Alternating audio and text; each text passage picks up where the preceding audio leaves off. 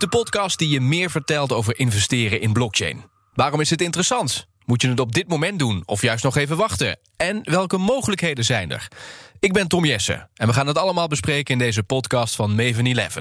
Elke aflevering schuift een andere gast aan. Vandaag is dat Simone Brummelhuis, founding partner van het Borski Fund, en Balder Bomans. Hij is managing partner bij Maven 11. Welkom beiden. Simone, begin even bij jou. Uh, Wat doe jij precies bij het Borski Fund? Nou, ik ben uh, een van de partners van het Borski Fonds. Dus we hebben het uh, vorig jaar opgericht. Dit jaar weer verder uitgebreid. Uh, en ik heb het opgezet en op dit moment ben ik nog wel een stukje aan het fundraisen, maar ook al aan het investeren in, in bedrijven. Wat is nou het kenmerkende van dat fonds?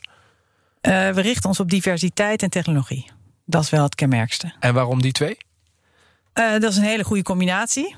Uh, en, uh, en er wordt op dit moment uh, te weinig in geïnvesteerd. Oké, dat verklapt ook een klein beetje van de, de beleggingsfilosofie. wat dat betreft hebben jullie beide hier vandaag aanwezig een duidelijke visie op hoe je zou moeten investeren. Misschien is het goed om daar eens even mee te beginnen. Want dan hebben we ook zicht op, op misschien hoe jullie in andere zaken zitten. Begin ik even bij jou, Simone. Wat is jouw filosofie als het gaat om je geld investeren op een verstandige manier in die twee zaken die je net noemt?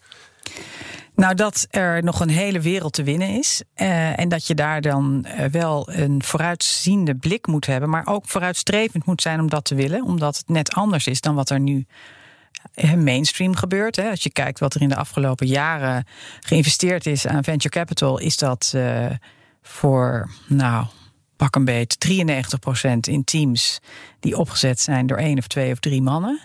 En als je dan opeens gaat investeren in teams eh, die opgezet zijn door of alleen vrouwen of vrouwen en mannen, dan doe je iets nieuws.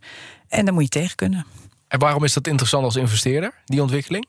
Nou ja, omdat uh, die er worden gewoon andere dingen geïnnoveerd door uh, mannen alleen, door mannen en vrouwen samen, of door vrouwen alleen.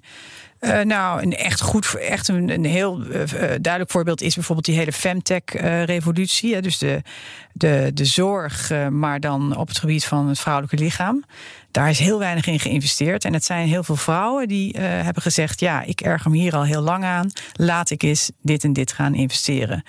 dus wij hebben bijvoorbeeld geïnvesteerd um, in een. Iers bedrijf dat een innovatie heeft gedaan in het bekkenbodemspier uh, trainen. Nou, daar is al jaren heel weinig in geïnvesteerd. En uh, de enige oplossing die daar nu voor is, is dat je ja, dat je, je hele leven maandverband draagt. Wat ook niet heel erg duurzaam is. Uh, maar er is dus echt een oplossing voor. En nou, dat is echt iets waar jaren niet in geïnvesteerd is. En dat is wel een heel duidelijk voorbeeld. Maar over het algemeen komen er gewoon uit de koker van uh, mannen alleen en voor vrouwen alleen of vrouwen en mannen alleen gewoon andere dingen. Hoe kijk jij daarnaar? Ja, dit is wel een heel mooi voorbeeld, toch? Als je het hebt over uh, female en, en, tech bij elkaar, denk ik dat ze een heel mooi voorbeeld noemt. Dus uh, ik heb toevallig ook iemand die daar wel eens een beetje mee gestruggeld heeft. Dus ik denk dat het heel mooi is dat, uh, dat vrouwen bezig zijn met ja, nieuwe technologie ontwikkelen, die, die in dit geval dan het vrouwelijke lichaam helpen. Maar überhaupt in het algemeen kan ik me wel voorstellen dat er meer industrieën zijn waar vrouwen wat meer aanwezig zijn. En dan als je daar een technologie, wat meer technologie wil in aanbrengen, dat dan ja, een investering vanuit een Borski vindt, of vanuit hun dan heel erg nodig is, ja, om dat te nog, faciliteren. Laten we ook nog eens kijken naar wat andere, want nu, nu heel erg het team. Hè, maar er zijn meerdere ja. punten die je zou kunnen noemen... waar die diversiteit en die tech samenkomen. Ik noem maar eventjes de organisatie. Hangt dat ook niet samen met het vorige punt? Ja, zeker. Ja, dat hangt zeker samen met het vorige punt. Ja, dus als, bijvoorbeeld, als je dan bijvoorbeeld naar onze industrie kijkt, daar is natuurlijk ook heel erg overwegend mannen momenteel. Uh, voor, denk voor verschillende redenen. uh, maar ja, daar is diversiteit is sowieso belangrijk. En of het nou vrouwen zijn of andere vormen van diversiteit. Als het gaat om commerciële slagkracht of andere zaken. Dus ik denk dat er ja, in, waarschijnlijk in, in haar industrie, maar ook in onze industrie nog genoeg te winnen is. Hoe zou je dat moeten organiseren? Want die, die organisatie moet ook een bepaalde vorm hebben. Wat, wat zie je daar voor ogen? Um, nou kijk, bijvoorbeeld in die financiële industrie. Hè, er, komt een hele hoos aan van vrouwen met geld. Uh, omdat de hele babyboom generatie, die dat natuurlijk uh, alleen al door vererving. Maar ook doordat er steeds meer uh, vrouwen zijn die bedrijven bouwen en die bedrijven verkopen. Maar ook doordat ze allerlei dochters familiebedrijven overnemen.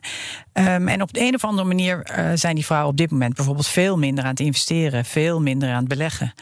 Um, en dat is echt een kans voor de financiële wereld om daarin te springen. Want dat is een hele goede doelgroep. En ook die doelgroep die moet eh, die wil, uh, wil beleggen en die wil investeren. Maar wat ik ook wel leuk vind, is dat je ook vaak, heel vaak ziet ondernemers zelf die leven best wel in een bubbel, merk je. Die zijn zo bezig met executie dat ze niet op een gegeven moment ook helemaal niet meer zien wat, wat er om zich heen gebeurt. Ik vind het leuk om uh, soms een keer te zitten met ze praten over wat je ziet gebeuren in een markt of een domein. En dan gaan er heel veel dingetjes branden. Er komen er weer tientallen nieuwe ideeën naar voren. Hé, hey, wacht even, we hebben helemaal niet gedacht. Dat moeten we ook gaan doen. En dus, Zowel mannen als vrouwen. Ja, dat vind ik bij mannen net zo goed. Ja, dus als ze echt in executiemodus gaan, dan gaan ze echt een bubbel in. En dan, dan, vergeten ze gewoon heel veel dingen om zich heen. Dat is ook terecht, want ze moeten dat. Uh, ze zijn gewoon 100% dedicated om, om die, die start-up zo goed mogelijk te begeleiden.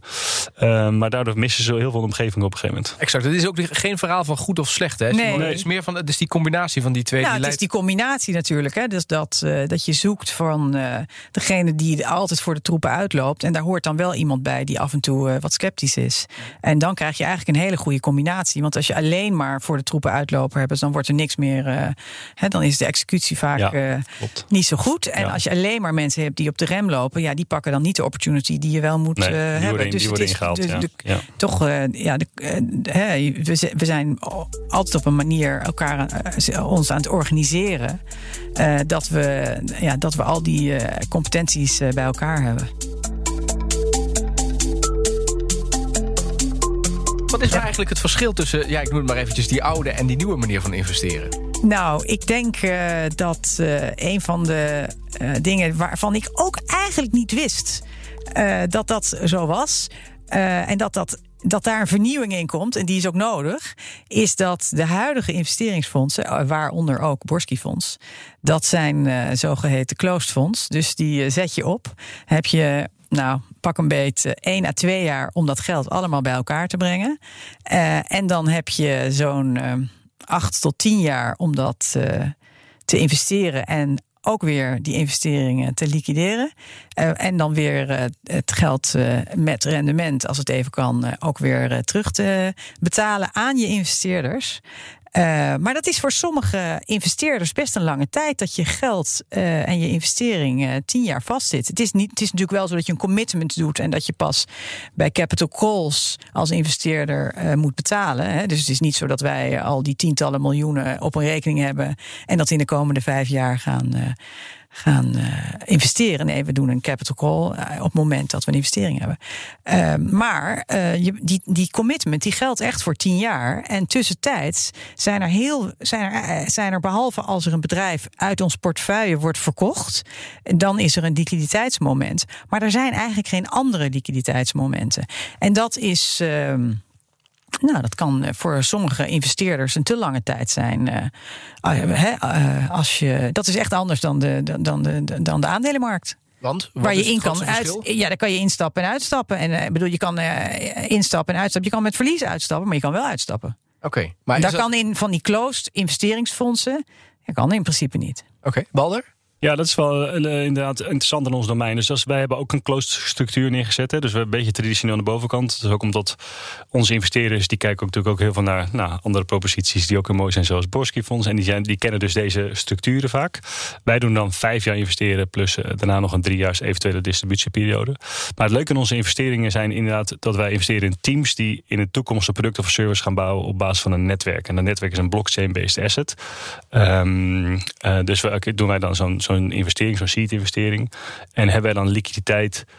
Uh, nou, ongeveer 12 tot 18 maanden na die investering krijgen wij een bepaalde mate van liquiditeit terug. En hoe dat dan gaat, is dat dat team gaat dat netwerk dan bouwen. Die gaat uh, dat ontwikkelen. Die gaan daar partners omheen vinden. Die gaan het ecosysteem bouwen. Gebruikers, consumers. En dan op een gegeven moment wordt het netwerk gelanceerd. Dat noemen we dan een token generation event. En dan krijgen we op dat moment die tokens. Met ook nog hele, uh, wel wat langere vestingprocedure eraan. Uh, maar dat betekent wel dat we dan in staat zijn om daarmee te gaan bewegen. We kunnen ze bijkopen als we vinden dat het fundamenteel de goede kant op gaat. Uh, je hebt ook heel veel andere functionaliteiten in zo'n netwerk. Dus je gaat steken, dat je het netwerk extra gaat beveiligen. Krijg je dan ook nog een additionele return voor. Dus je bent als producteigenaar of eigenlijk als entrepreneur kan je veel, divers, veel specifieker met je netwerk omgaan en, en service gaan aanbieden. En ook gaan incentiviseren, bepaald gedrag gaan afdwingen op dat netwerk. En dat, daar is een token echt perfect voor gemaakt. Um, waar dat zo was dat natuurlijk in 2017 um, er, nou, laten we even zeggen, echt veel onzin werd verkocht. Uh, moet ik zeggen dat de kwaliteit van mensen die dit momenteel doen met ook de juiste economische verantwoording van het netwerk lanceren, maar ook zorgen dat er dus al een product of een service aangeboden kan worden en het ook enige viability heeft, is echt anders dan toen. Uh, maar leuk dat we liquiditeit hebben waar we dus mee kunnen bewegen. Dus het kan ook wel betekenen dat we soms een keertje afscheid van iemand nemen als ze vinden dat hij niet zich aan de afspraken gehouden heeft de afgelopen 18 maanden. Ja, dus dat is dus ook een duidelijk verschil met hoe wij het allemaal kennen van de traditionele beurzen. Ja, dus wij, wij zijn eigenlijk een soort mix tussen aandelenmarkten en venture capital. Oftewel, wij zijn dus niet, we zijn wel gesloten aan de bovenkant, maar we, we hebben dus een investering die binnen een relatief korte termijn weer liquide wordt en we, we daarmee kunnen bewegen, transfereren of dus ook verkopen.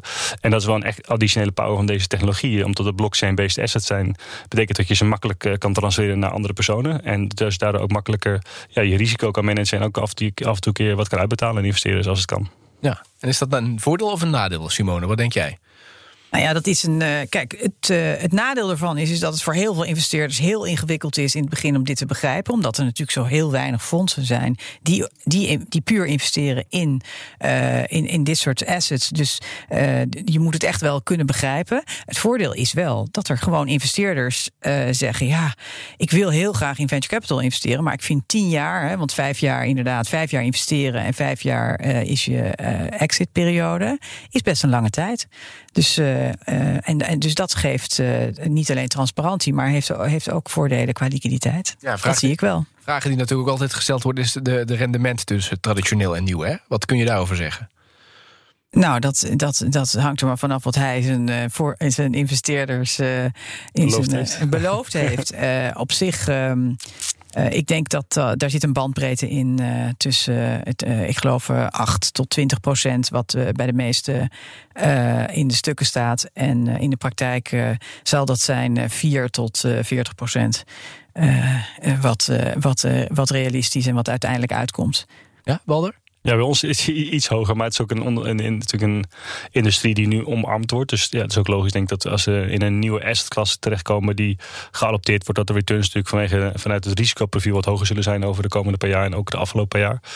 Um, en wat ik nog wil hierover te zeggen is dat het tegelijkertijd ook wel voor, een, voor een ondernemer kan het soms ook heftig zijn. Want je omdat je natuurlijk gelist, je, wordt, je hebt heel veel digitale beurzen, hè, waar dus die, uh, die blockchain tokens dan gelist worden.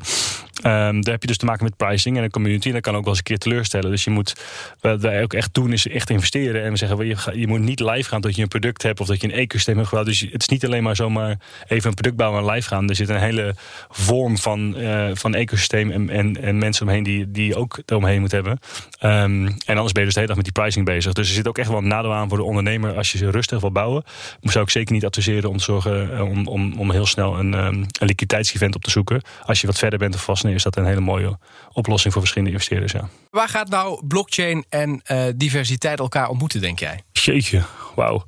Um, Um, in een eerdere reeks uh, met Farid ga die zeker luisteren, die aflevering hebben we het gehad over decentralisatie. Hij zegt dat dus, nou, als, je het, als je het over blockchain hebt, dan heb je het over decentraliseren. Dus het zijn allemaal termen die ook eigenlijk passen bij de tijdsgeest van dit moment. Ik kan me voorstellen dat dit thema daar op een gegeven moment ook uh, een rol in gaat spelen. Ja, maar ik denk dat het een grotere thema is. Hè. Dus het, de, de, het meer decentraliseren heeft natuurlijk uiteindelijk te maken met dat we weer zelfbeschikking krijgen. Dat hoort natuurlijk ook een beetje bij, of het nou vrouw of man is.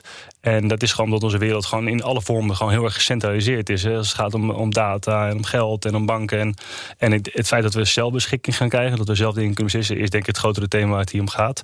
En dat gaat decentralisatie voor zorgen. Ja. Dus ja, ik denk dat we heel veel, uh, ja, dat klinkt bijna te romantisch, maar veel, veel oude machtsstructuren hebben die staan. En, die, en door die nieuwe generatie die, die eigenlijk niet zo meer in gelooft. En dat zie je denk ik heel duidelijk. Die zegt, ten eerste zijn ze digitaal opgegroeid. Dus ze zijn heel erg bekend al met cryptocurrencies of in beleggen. Um, zijn ze ook echt wel heel erg veel duurzamer denk ik dan de oudere generaties. Hoe slecht dat misschien ook klinkt. Uh, en um, zijn die dus nu klaar ook om dit te omvatten en, en, en nieuwe structuren uit te zoeken en te kiezen die meer inclusief zijn dan de huidige structuren. Ja, wat denk jij? Ja, nee, kijk, wat wij zien, uh, hè, als ik kijk naar onze pijplijn van bedrijven die bezig, uh, zich bezighouden met blockchain, dan uh, zijn dat met name bedrijven die zich bezighouden in, in de fashion-industrie. en die die hele chain, hè, dus dat veel door, transparanter willen maken. Dus daar zien wij dat. Wij, we hebben net een investering gedaan waar de inkt nog niet helemaal droog is. Maar die, die zijn bezig met uh, fashion. dus dat is. Uh, en, uh, en zij ehm, zijn met name geïnteresseerd in die hele verduurzaming van die industrie. Uh, en die gaan nog een stap verder dan tweedehands kleren of uh, recycling. Daar wordt er helemaal geen uh, kleren meer gemaakt fysiek. En dat is dus virtual fashion. Het bedrijf heet Fabricant. Um, en zij werken dan ook meteen met, het, het met de tokens om die, die, die stukken te, ook te, ver, te kopen en te verkopen. Dus zij gaan een platform aan waarin je uiteindelijk met een visie om die virtuele kledingindustrie helemaal virtueel te maken. Dat kan je ook virtueel kopen. En dat kan je dan ook kopen uh, met, uh, Precies. Met, uh, met, met bitcoins en met, met NFT's. En, nou ja, dat, en daar, zie, daar zien we dat wel. We hebben ook nog een, iets in de pijplijn gehad waar je veel meer wat er in Europa aan een kledingindustrie is fysiek weer terug kunt voeren naar hoe is dat dan allemaal gemaakt en is dat duurzaam en is dat transparant. En daar wordt dan weer de blockchain voor gemaakt. En dan zie je eigenlijk wel die twee werelden bijeen zijn. Want er, er, er, werken nu eenmaal heel veel vrouwen in die industrie. En als die via die, dat domein heel veel gaan weten over, uh, over blockchain en, uh, en over alle munten die daarbij bij betrokken zijn, dan zal je ook zien dat ze geïnteresseerd worden weer om op die manier in die financiële industrie. Dus dat is een, dat is een dat, dat is denk ik hoe dat dan werkt. Omdat het dus een middel is om het doel wat ze hebben. En dit Precies. geval dus die virtual shopping. Ja. Om dat te realiseren hebben ze dus blockchain en alles wat erbij hoort nodig. Ja. En dan gaan ze zich er automatisch in verdiepen. Precies, ja. Ja, dus dan, dan kijk je heel snel naar de toepassing. Maar uiteindelijk ga je ook dan denken: goh, hoe zit die infrastructuur in elkaar? Kan ik onderdeel worden van die infrastructuur? En dan, ja, en dan ga je eigenlijk ja, een soort van reverse engineering. Ja. Uh, uh, ga je iets meer begrijpen over uh, die industrie. Ja, is dat iets wat jij herkent? Ja, mega. Dus ik denk over het algemeen is blockchain crypto is moeilijk te begrijpen geweest voor veel investeerders hè, de afgelopen jaren. We hebben altijd veel educatie moeten doen. En nou, we merken nu ook gewoon dat mensen komen naar de tafel veel meer veel meer geëduceerd dan daarvoor. Ze weten veel meer, ze begrijpen veel meer. Um, en hoe wij er naar kijken is dat we zijn ook de afgelopen vijf, zes, zeven jaar echt bezig is om die infrastructuur te bouwen. En het feit dat nu een applicatie kan gebouwd kan worden die dus een NFT, dat is dus een, een bepaalde soort uh, token, een ERC, ERC uh, 721 noemen we dat. Die, dat is eigenlijk een unieke token die alles uniek verifieert. Um, dat konden we alleen doen en nu makkelijk aan elkaar uh, overdragen en verhandelbaar maken en, en, en, implementeren, omdat die infrastructuur nu een stuk beter is dan een paar jaar geleden. Dus ik denk dat we naar een fase toe gaan dat we het niet meer zoveel hebben over de infrastructuur, maar we gaan het hebben over toepassingen. En dan wordt het leuk en dan wordt het heel begrijpelijk ja. voor mensen. En dan gaan we, nou, wat, je, wat, eh, wat Simon zegt, dan gaan we dus geïnteresseerd kijken, wat zit er eigenlijk nog meer achter? En je gaat de reverse engineeren. Dus denk ik de, de mooie, het mooiste wat er kan gebeuren inderdaad. Ja. En dit voorbeeld is natuurlijk super mooi, dat je dus eigenlijk door eigen nieuwsgierigheid, omdat je wil weten hoe dat werkt, omdat het je toepassing kan versterken, of je eindproduct, ga je daarin verdiepen. Precies, precies. En de juiste manier dan dat je daar een boekje gaat zitten. Ja, nee, klopt. Ja, in plaats van de, iemand komt pitchen weer over de zoveelste blockchain iets nieuws gaat bouwen, ga je zelf een applicatie bouwen. Nou, je hebt dan je gebruikt de infrastructuur die heet blockchain technologie toevallig. Um, en daardoor kan je dat product op de juiste manier gaan aanbieden. En dat is denk ik het beste wat er kan gaan gebeuren. En dat is echt alleen mogelijk gemaakt, denk ik, omdat we de afgelopen jaren echt heel veel gebeurd is aan die, aan die infrastructurele kant. En daardoor zijn we nu in staat om dit soort eerste applicaties naar voren te gaan brengen. Ja, ja en wat je daar dan ook ziet, en dat, is, dat vind ik dan zelf wel interessant, is dat Um, je, bijvoorbeeld bij de Fabricant investeren we met meerdere uh, investeerders. Gaan we samen in dat bedrijf. Um, en, uh, en, en dat zijn investeerders die allemaal niet een, een, pure focus hebben op blockchain, uh, blockchain eh, technologie. Maar je, hebt, je hebt door deze ene investering alweer drie hartstikke geïnteresseerde investeerders in dit domein gekregen. Um, en dus, ja, dus ik, ik zie dat op die manier heel erg wel, wel gaan werken.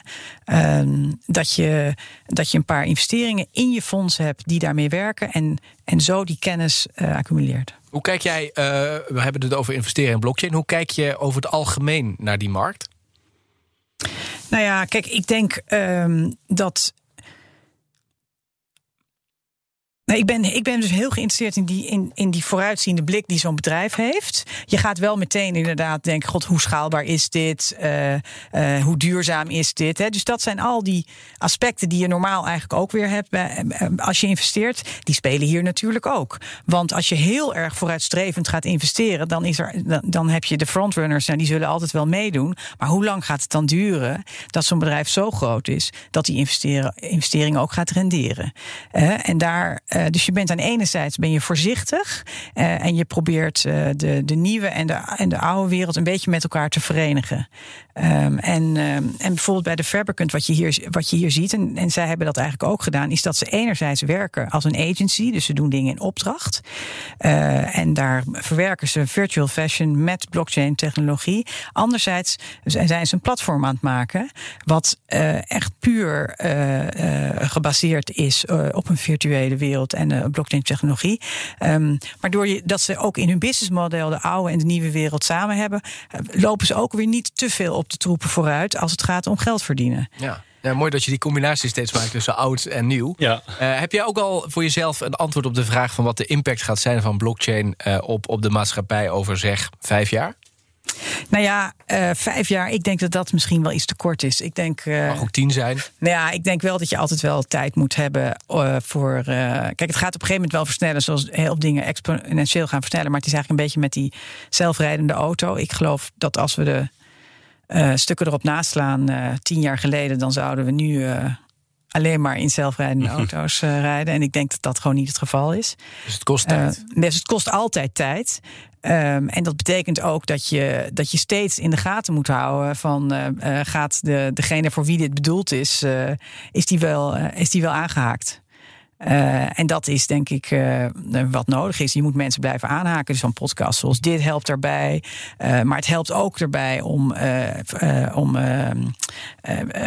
vorige week zaten we met, met de Fabricant samen. Hè, en lieten ze zien hoe zij daarin gegroeid zijn. En hoe, hoe zij, zij daarin begonnen zijn. En dat moet je dan. En dat is ook heel goed om te weten. Want dan denk je, oh ja, dus als je, als je nu op dit punt bent, dan is het wel goed om al die stappen even te nemen. Om te begrijpen. Hè, ze, een van de founders liet ook zien welke wallet hij heeft. Met hoeveel verschillende tokens hij in der tijd heeft gekocht. En welke tokens het wel doet en welke het niet doet. Nou, dat is, dat is natuurlijk hartstikke interessant. Want ook, ook, dan zie je dus ook dat die oprichters ook wat dat betreft ook een kennis uh, hebben moeten uh, opbouwen. opbouwen. Ja, ja. Hoe kijk jij naar? Ja, nee, dat is denk ik heel goed gezegd. Ik denk dat. Uh, um, wij vinden de afgelopen vier jaar echt een hele mooie periode geweest. Het was natuurlijk vanuit een beleggersperspectief niet een hele leuke periode. Want het ging natuurlijk hard omlaag van 2018. Maar het is heel goed geweest. Want de mensen die bezig waren in deze industrie om nieuwe applicaties te bouwen. die dus veel voor, zouden ervoor zorgen dat we een, nou, een open, inclusief domein kunnen gaan bouwen met elkaar. Die zijn gebleven en die hebben dus al die infrastructuur nu met elkaar klaargezet. Um, en waardoor we nu in staat zijn om die volgende fase in te gaan. En ik denk ook wel dat dat natuurlijk wat langer gaat duren. Dus NFT's, uh, niemand stopt nu met praten over NFT's. Als het de Bloomberg is, uh, Bloomberg openslaat, dan gaat het over NFT's. En overal eigenlijk wel. Het is ook een hele mooie toepassing van blockchain technologie. En zometeen komt er weer een nieuwe toepassing die we ook niet allemaal kunnen voorzien. En die zal ook weer voor een hele nieuwe vorm van adoptie gaan zorgen. Um, dus ik denk dat er heel veel leergeld is betaald de afgelopen jaren. Door founders, investeerders, door iedereen. En dat het nu langzaam op een juiste manier begint uit te kristalliseren. maar de domeinen volgen elkaar snel op. Hè. Dus blockchain zet er wel een bekend dat als het ergens um, hype omheen zit, begint iedereen meteen die kant op te bouwen. Dus dan gaat het ook altijd heel, het gaat echt heel snel altijd. Bijna niet meer bij te houden. Ja. En wat zijn dan de instrumenten uh, die jullie bekijken of in de gaten houden, die jullie ook een beetje ja, die, die stip op de horizon laten zien? Ja, dus uh, één, dat is natuurlijk nog een redelijk wel closed circuit, kleine industrie. En, en um, dus je praat met één, één met heel veel mensen praten, dus heel veel informatie die je toe krijgt is key. Um, wereldwijd ook, hè? Wereldwijd, ja. ja. Goed dat je dat zegt. En twee, um, wat je, dus omdat blockchains natuurlijk transparant zijn, is, is elke transactie zichtbaar. Dus je kan ook heel mooi zien welke, welke netwerken bijvoorbeeld in één keer tractie begint te krijgen, hoeveel gebruikers er zijn, wat voor developers er omheen hangen, wat voor nieuwe applicaties er worden Hoe gebouwd. Zie je dat? dat zie je gewoon op een Block Explorer. Dus een Block Explorer is waardoor je in een, in een, als het ware in de blockchain kan kijken of de transacties kan zien of inzichtelijk maken. Dus heel veel van dat soort data gebruiken wij ook om uh, in één keer te kunnen voorspellen wat er dus, dat er dus op een netwerk heel veel tractie gaat plaatsvinden. Nou, bijvoorbeeld zo'n blockchain die dan uh, de NFT's faciliteert, is, is de Flow blockchain. Dus dat is dan leuk om in de gaten te houden. Om te kijken of daar een tractie, extra tractie op ontstaat. En je kan je voorstellen dat als er heel veel tractie ontstaat. dat er dan heel veel vraag gaat zijn naar de onderliggende, onderliggende infrastructuur currency. Hmm. Zijn dit zaken die jij ook wel in de gaten houdt, Simone, om de potentie van blockchain en de kant waar het naartoe gaat in de gaten te houden? Ja, dat houden we wel in de gaten. Maar het is wel zo dat als je een auto rijdt, hoef je niet precies te weten wat er onder de motorkap zit. Hè? Altijd. Dus uh, nee, ja, dat is natuurlijk wel zo. Er zit altijd een. Uh, een je, je, je, moet altijd tot, tot zover denken: oké, okay, dit moet ik wel weten en, en, dit moet ik niet weten. Ik weet nog uit mijn instart dat we een nieuwe website gingen bouwen en dat we een websitebouwer hadden die zei: we gaan nu Ruby on Rails doen. Nou, er was nog echt, geloof ik, nog één website gebouwd in de hele heel, de wereld op ja. Ruby on Rails. En hij zei, dat gaan we wel mee experimenteren. En toen hebben we gezegd, hm, dat weet ik niet of wij nu het experiment moeten zijn.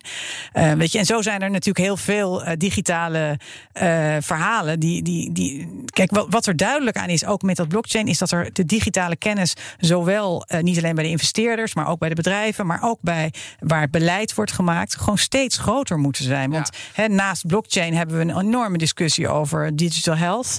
He, en, en, en nou zitten verzekeraars zitten allemaal te denken, moet ik die digital health ook laten vergoeden? weet je, dus er zijn heel veel discussies waar, waar digitaal en een enorme component is. Uh, en uh, het begint natuurlijk altijd bij de frontrunners. Dus zo bij zo'n fonds zoals Maven en bij uh, een jong bedrijf zoals de Fabricant. Maar dat moet wel snel ook naar degene gaan die uiteindelijk het beleid maken, die het geld verdelen. want ja, dan, dan kan je echt pas stappen maken. Maar wat zijn dan de zaken? Hè? We hebben van Baldergoed waar hij naar kijkt. Wat hou jij in de gaten? Om, om die... Nou ja, wij zitten heel erg te kijken naar. als je kijkt naar domeinen waarin diverse teams heel actief zijn, dan zitten we met name in de zorg. Zit het met name in de verduurzaamheid van de, van de fashion-industrie. Uh, en daar zijn uh, dit soort technieken worden, worden gebruikt. En dat ja. houden we dan in de gaten. Of, we dat, of dat een toepassing is die, die niet alleen voor een few zijn, maar of uiteindelijk ook een veel grotere groep daar geïnteresseerd in is. Ja. Maar je zit niet in de blockrocks, zeg ik het goed? Nee, de bakken, zei je? Nee, hoe noemde je dat? Nee, dat is dan de flow blockchain. Dat is gewoon bijvoorbeeld één blockchain waar, dan, waar dus wel in één domein heel veel activiteit is, is ontstaan. Uh, het is ontwikkeld door Dapper Labs, dus een hele grote organisatie in de US. Dus dat is één, één, één ja. manier om, dat is voor om jou NFT's. relevant, hè, vanuit jouw functie. Maar voor ons is dat ook relevant, want een van de adviseurs van dit bedrijf waar we net in geïnvesteerd hebben, dat is weer een van de okay. betrokkenen bij Dapper Labs. Dus, dat, hè, dus dit, is, dit is nog maar een hele kleine wereld van uh, grote en kleine bedrijven die allemaal nu uh, proberen uh, ja, een slag naar voren te maken. En dus dat houden we zeker in de gaten. Ja, um, uh, die punten die zij noemt, die hebben jullie natuurlijk ook. Die, daar kijken jullie ja, ja, zeker, zeker. En vooral dat, ja, vooral dat, dat er meer kennis moet komen, meer mensen. Dat ik wil, human resources is bij far de grootste schaarste in onze sector. Dus goede mensen vinden is gewoon heel erg moeilijk. Um, ook omdat het nog steeds een relatief kleine industrie is en dat ook echt een tekort aan kennis is door de hele industrie heen soms. Um, dus ja, zorgen dat er meer mensen komen die geïnteresseerd zijn, mee gaan bouwen. Uh, uh, kennis, regelgeving, alles omheen is extreem belangrijk om, om die volgende fase in te gaan van, van, van adoptie. Ja. ja. Wat, wat was jouw eerste zet of eerste stap om deze kennis op dit vlak te vergroten? Weet je dat nog? Mij bellen. Oh, ja, nou, nee, toekomstig. Dat mag, dat mag ook. Dat mag ook. Nee, ik ben, ik, als je nou, Wat was de eerste stap? Ja, om hier meer dat je denkt, er zullen nog genoeg mensen luisteren hiernaar. Die denken, super interessant blockchain. Ja. Maar ik moet, ik moet nog zeg maar de, de, de, de uh, lijst met definities en. Dat moet ik nog een keer goed snappen Ja. voordat ik verder ga. Heb je dan een tip of een advies waar je terecht kunt? Wat heeft jou geholpen om meer inzicht en grip op deze thematiek te krijgen? Nou, dat is toch gewoon naar je, uit je net, naar je netwerk kijken en de vraag stellen. Ehm, wie eh, is op dit moment op de hoogte van de ontwikkeling van blockchain? En wie moet ik dan hebben? En dat is een hele simpele vraag die je tegenwoordig echt overal kunt stellen. Ehm, dat is voor ons eh, de- het bedrijf waarin we geïnvesteerd hebben met alle mensen daaromheen. En de co-investeerders waar we dat eh, samen mee doen. Daar hebben we die, die kennis heel snel proberen op peil te brengen. Maar je, wij hebben natuurlijk eh, niet alleen investeerders, maar ook heel veel experts om ons heen die op een bepaald domein eh, allemaal eh, verschillende weet je, kennis hebben. En dat proberen we zoveel mogelijk te benutten. Maar we mogen dus ook altijd Balder bellen. Nou, we mogen zeker Ja, daarom. zeker. Dus Mooi dat zeker. is. eh, nou, ik zei al, als dit bedrijf groter wordt, dan, eh, eh, dan, eh, dan eh, is het echt. eh, en, en er komt nog een financieringsronde. Dan We moeten we echt ook weer in contact komen. Hartstikke leuk. Ik vond het leuk dat jullie er waren. Simone en Balder, dankjewel voor het delen van jullie kennis en mooie verhalen. En tot de volgende keer. Heel goed. Dank je. Thanks voor je tijd. Meer informatie over het investeren in blockchain vind je op maven11.com. En luister ook naar de andere podcast in deze reeks. Abonneer je op, abonneer je op ons kanaal, zodat je geen enkele aflevering mist. Dank voor het luisteren en tot de volgende keer. Meer informatie over het, meer informatie over het investeren in blockchain vind je op maven11.com. En luister ook naar de andere podcasts in deze reeks. Abonneer je op ons kanaal, zodat je geen enkele aflevering mist. Dank voor het luisteren en tot de volgende keer.